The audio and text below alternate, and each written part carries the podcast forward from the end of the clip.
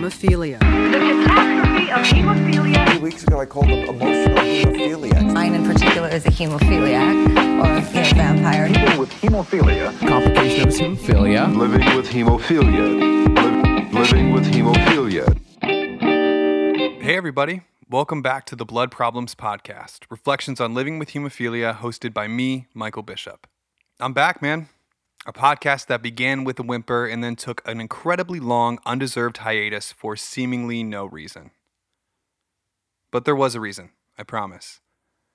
The break came as a result of me not knowing where else to take things with this podcast. I made 2 incredibly personal episodes that were hyper-focused and very cathartic to make, but left me in a place from which I didn't really know where to go.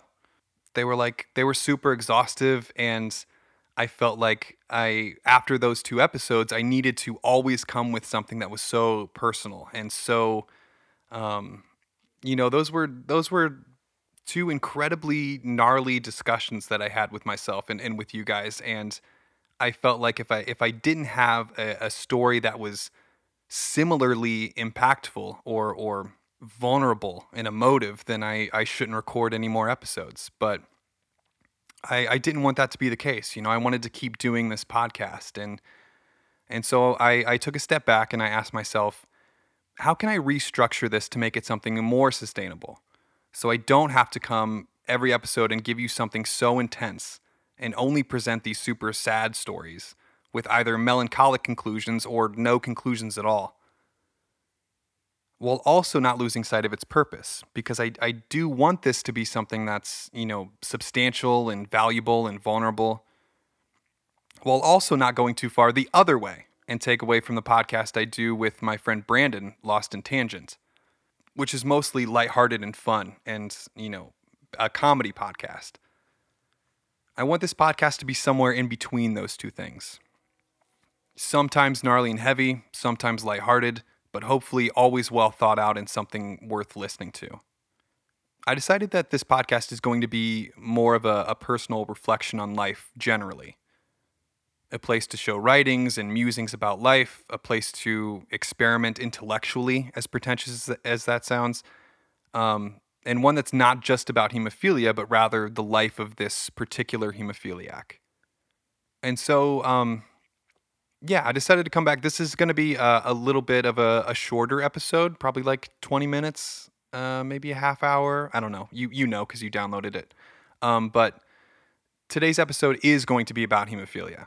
Despite the things I just said, this one is going to be a hemophilia episode, or at least it's going to be about the hemophilia community and my relationship to it and how it's changed over time. I think it has implications beyond the hemophilia community, but it was certainly the impetus for this conversation and the line of thought I'm going to follow here. The general concept of this episode is an examination of my feeling alienated by my own community because of my allergy and inhibitor. If you listen to the first couple episodes or you know me personally, I'm just going to give like a little brief rundown that you've heard before. About hemophilia and how my diagnosis differs from the average diagnosis, I guess. I told myself I wouldn't start episodes with this every time, but I think it's probably important here. So hemophilia, generally speaking, is a deficiency in or absence of a protein that is necessary to clot your blood. Hemophilia A patients are deficient in factor 8. Hemophilia B patients are deficient in factor 9. And the treatment for those 2 hemophilias are a often synthetic replacement for those clotting proteins. So I have hemophilia B, so I would intravenously inject a replacement for the factor 9 protein, so my blood could get back to normal and I can form stable clots. However, if you have a complete gene deletion like me, your body sees the protein replacement as so foreign that it anaphylaxis. And so I have a deadly allergic reaction to the medication that I need. And I have to use a different medication. One that works, but does not work as well as a factor 9 replacement would. I actually use factor 7 instead of factor 9. Now it works, but I can't treat preventatively, as some hemophiliacs can do.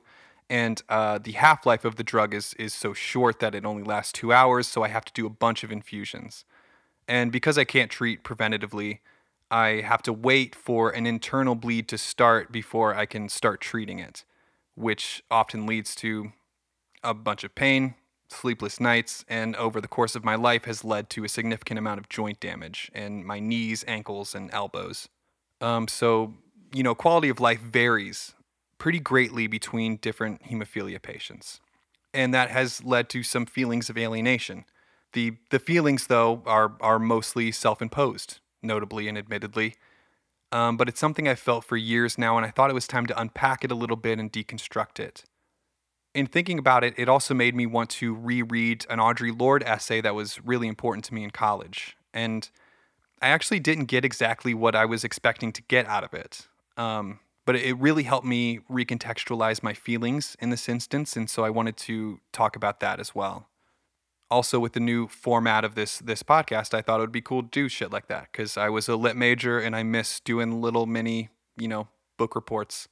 And Audre Lorde is certainly worth your attention and my attention, and so I was excited to shoehorn a reason to reread her into my life. This episode is tentatively titled Self-Alienation, Adversity, and Audre Lorde. So to start, where are these feelings of alienation coming from? Broadly speaking, they've come from seeing advancements in the treatment of other hemophilia diagnoses, but mine remaining stagnant my whole life. So as I discussed, the treatment for different hemophilia patients now varies pretty significantly. I suppose it always has, but in my experience, it seems like the divide between myself and other hemophilia patients has only grown because since I have a fairly rare case of hemophilia, me and patients like me have to use a medication that only we use, a very few amount of patients use. And because of that, pharmaceutical companies don't necessarily invest that much in the development and advancement of those treatments because it serves such a small demographic. And so other hemophilia patients have seen advancements in their treatment, whether it's new treatments or just extended half-lives on their current treatments. And that has improved their quality of life pretty significantly. So there are some kids growing up right now that will only be affected by their hemophilia in so much as they will have to remember to do their prophylactic or preventative infusions.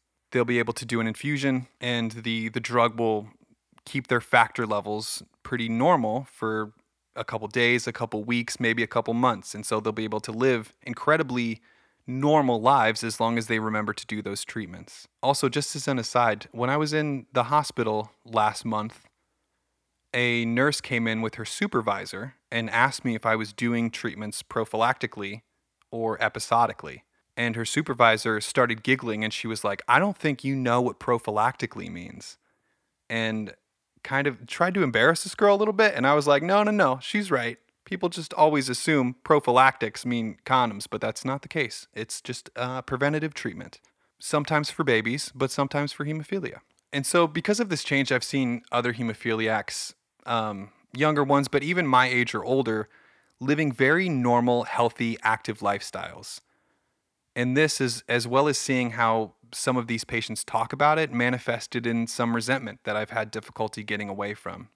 So hemophilia in general primarily affects a person physically. Obviously, consistent limitations in your physical ability often leads to emotional, mental, and psychosocial issues as well. For example, anecdotally, my first episode was about how not being able to walk for a few years in middle school led to disordered eating for me. Not to plug my first episode, but I just say that because I want to adequately express what a big deal just being able to function relatively normally in your everyday life is for a hemophiliac.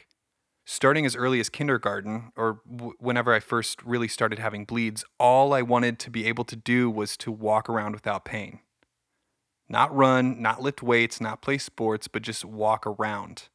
I actually made a little autobiographical comic about a time in my life where after after that, those couple years of not walking in middle school and junior high school, in eighth grade in particular, I remember I went to the bathroom before I had music class in eighth grade. And I was walking from the bathroom to music class and realized that I could not feel my steps, that I was walking without pain. And it was the first time at that moment that I could remember where that was true. And it absolutely blew my mind. And so I just kept walking, did not go to music class. I went to a Catholic middle school and junior high. And so I just walked right past the classroom and ended up going to the church that was attached to the school and just walking up and down in between the pews because I wanted to enjoy what it felt like to walk without hurting.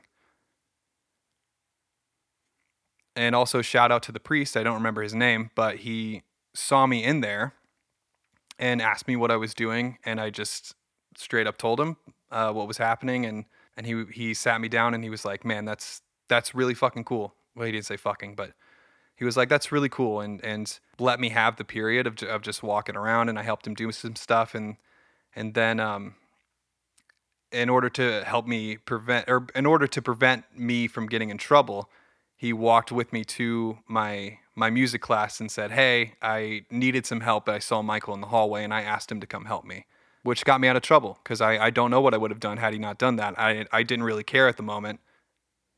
I just wanted to go walk around. It was the only time I ever enjoyed being in church. So shout out to that guy. But that was honestly the last time I remember walking without pain, because I had a surgery every year of high school and my body has just kind of gotten worse from there. And so, yeah, this grew to be a bigger deal for me the older I got and the worse my joint damage and body became. Being able to function normally became the biggest deal. And right now, a good day for me is being able to walk up and down the stairs to my apartment without wanting to rip my hair out. And so because the physical complications of hemophilia are so apparent and important, and because they're the primary consequence of having hemophilia, success of treatment today is often measured by how well those complications are controlled. When I was a kid, everyone was kind of fucked. It was like just hearing that someone had hemophilia was enough information to assume that they were going to have physical complications. Additionally, my body had not gotten to the point where I was hurting every day yet. But that's why being a part of the hemophilia community was so comforting. That's why being around other hemophiliacs was so comforting. I knew that another hemophiliac, most other hemophiliacs in the country, would be able to relate to me in that way. As much as my friends and girlfriends and family members tried to understand what I was going through, we all knew they would never truly understand it because they were never going to experience these things directly.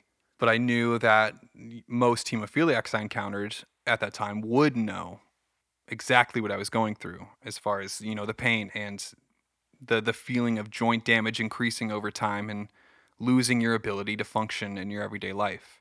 But as I mentioned earlier, treatment for different diagnoses of hemophilia varies greatly now. And because of that, the amount of physical complications varies greatly.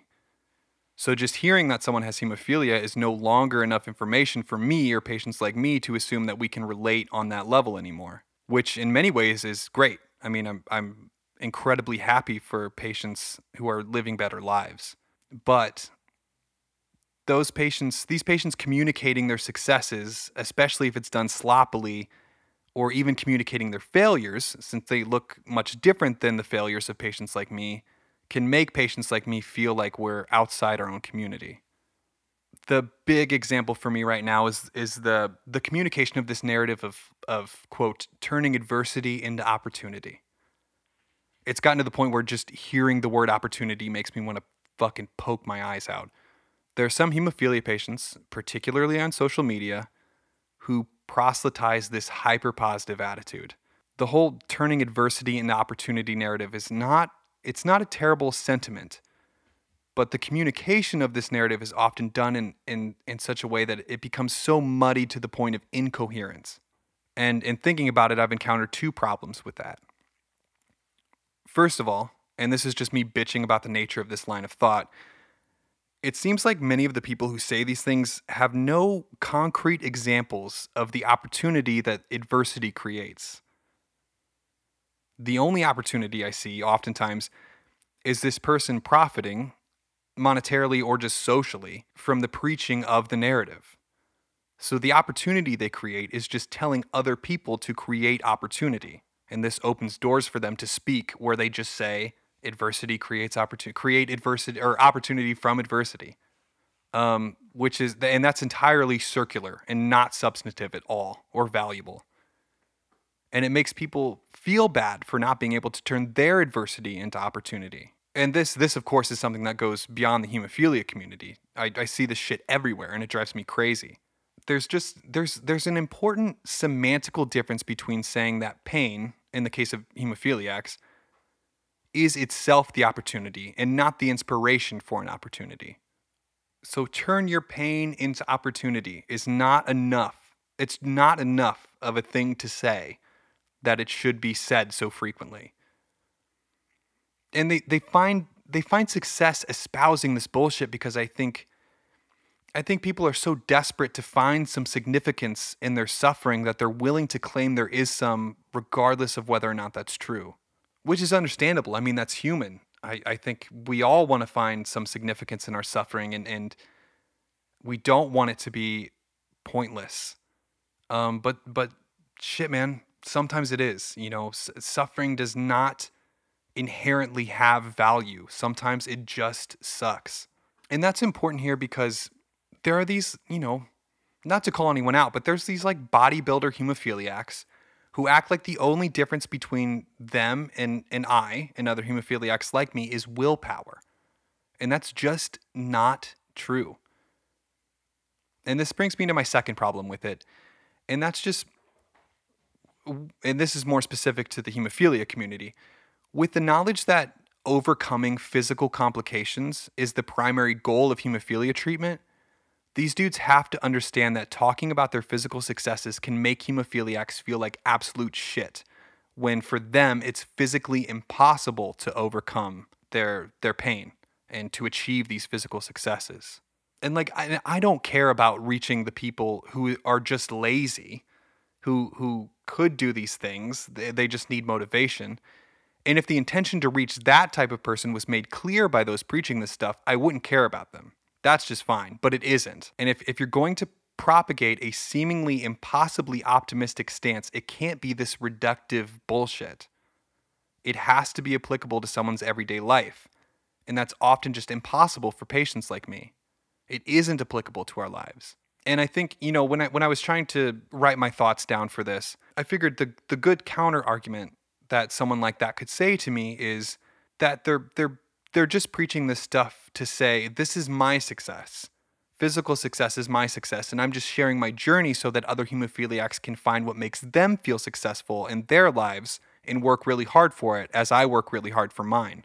But they have to do this with the understanding that every hemophiliac wants to be successful physically. It's always what we're thinking about. Of course it is. We all really wish we could run around and go to the gym. And believe me, I know what they do is difficult, the people, you know, preaching this stuff and going to the gym and achieving things physically. I know that what they do is super difficult. And I know that they still struggle with the occasional bleed and the pain associated with them. But to be honest, it leaves people like me with our arms crossed in the corner of the room saying, you must have no idea what terrible hemophilia is like. And just having that thought sucks.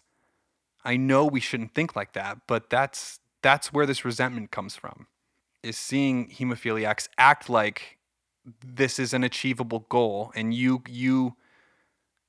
can go to the gym and build muscle when we're just struggling to get up the stairs to our apartment every day. And so that leads me to Lorde.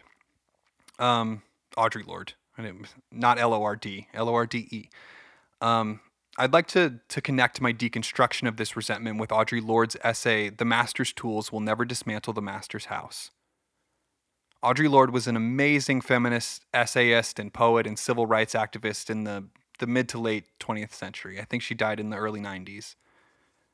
And The Master's Tools was published in 1984. And just to give a brief overview of the essay, it was a reflection on her appearance and presentation at a humanities conference at New York University. She was black and gay, and she found herself relegated to those particular areas of the conference. She was not asked to speak generally as a feminist, but was only asked to speak as a gay, black feminist writer. And she noted that the limiting of her voice to these areas mirrored the oppressive patriarchal system that her and her contemporaries had created a movement to fight against. Hence the title, The Master's Tools Will Never Dismantle the Master's House. And this is, I can hear a criticism of this. This is admittedly a loose connection, I know, but it made me think of my situation with the hemophilia community. Like patients with inhibitors and allergies who have limited and often worse treatment options feel like our voices and our lives are being relegated to those particular areas. We're no longer in the community that we were before. And to connect and contribute to the conversation about life with hemophilia, we have to find our own room to speak in. And that sucks. I feel like I'm ending a lot of ideas with, and that sucks. But it's true. And reading this essay again was significant and important to me in this instance because I went in thinking I was going to identify with Lorde. And to be honest, I was hoping to relearn the strategies with which she approached the alienation that was imposed on her within her community and apply it to my situation. But I left feeling both like Lorde and the people to whom she was speaking. This was when I realized that the disaffection and the alienation I was feeling within my community was perhaps mostly self-imposed and was going the other way. I was alienating these other patients from myself and from patients like me. I wanted to share three of my favorite quotes from the essay, quotes that really stuck out to me while I was reading it in this context. Lorde writes, "Within community, there is no liberation, only the most vulnerable and temporary armistice between an individual and her oppression. But community must not mean a shedding of our differences, nor the pathetic pretense that these differences do not exist. In our world, divide and conquer must become define and empower." And I think I'll begin to wrap this up with the same quote with which Audre Lorde began to end her essay. She actually quoted Simone de Beauvoir. De Beauvoir once said, "It is in the knowledge of our genuine conditions of our lives that we must draw our strength to live and our reasons for acting." You know, being realistic about the conditions present in our lives is the most significant work we can do, and the only way to successfully navigate the challenges that come as a result of them. I feel like this episode is going to end rather abruptly, but I think that's because the conclusion to it is kind of simple. Remembering and reflecting on this essay made me realize I was holding my middle finger up to people who did not deserve it. We are all still battling astronomical medical bills and insurance issues and the potential for joint damage. And the most valuable thing I could do is not alienate myself from other people in my community, nor other people in my community from myself. Because the truth is, our voice as a whole is the amplification of my own. If you're a hemophilia patient listening to this and you have inhibitors or an allergy or both, or if you're someone who's found yourself feeling resentful of people in your community because they're succeeding in a way that you wish you could succeed, or you feel like you're growing apart from your community because there is some sort of growing difference between the members of it, remember that there is a reason you were part of that community in the first place. And support of one another is how you all succeed. Your movement, whatever it is, depends on you. And I think that's where I'm gonna end things. Thank you all for listening. This podcast is back, man, and I'm happy to be doing it again. I don't have a set schedule set up, but I have a lot of ideas ready, so I'm just going to record as much as I can, as soon as I can, and see where it all takes me. An episode like this, I know it's super short, but it was important for me because, like I said, it helped me feel like this podcast is sustainable. I'm sure I'll occasionally hit you with some super emotional, heavy shit, but for my sake and yours, I'm just going to approach this however I feel like approaching it from episode to episode. And so I'm sorry. I hope you don't feel shortchanged because this episode is like half as long as my other ones. But I really appreciate you. I really appreciate you listening. And I'll see you next time. Thank you.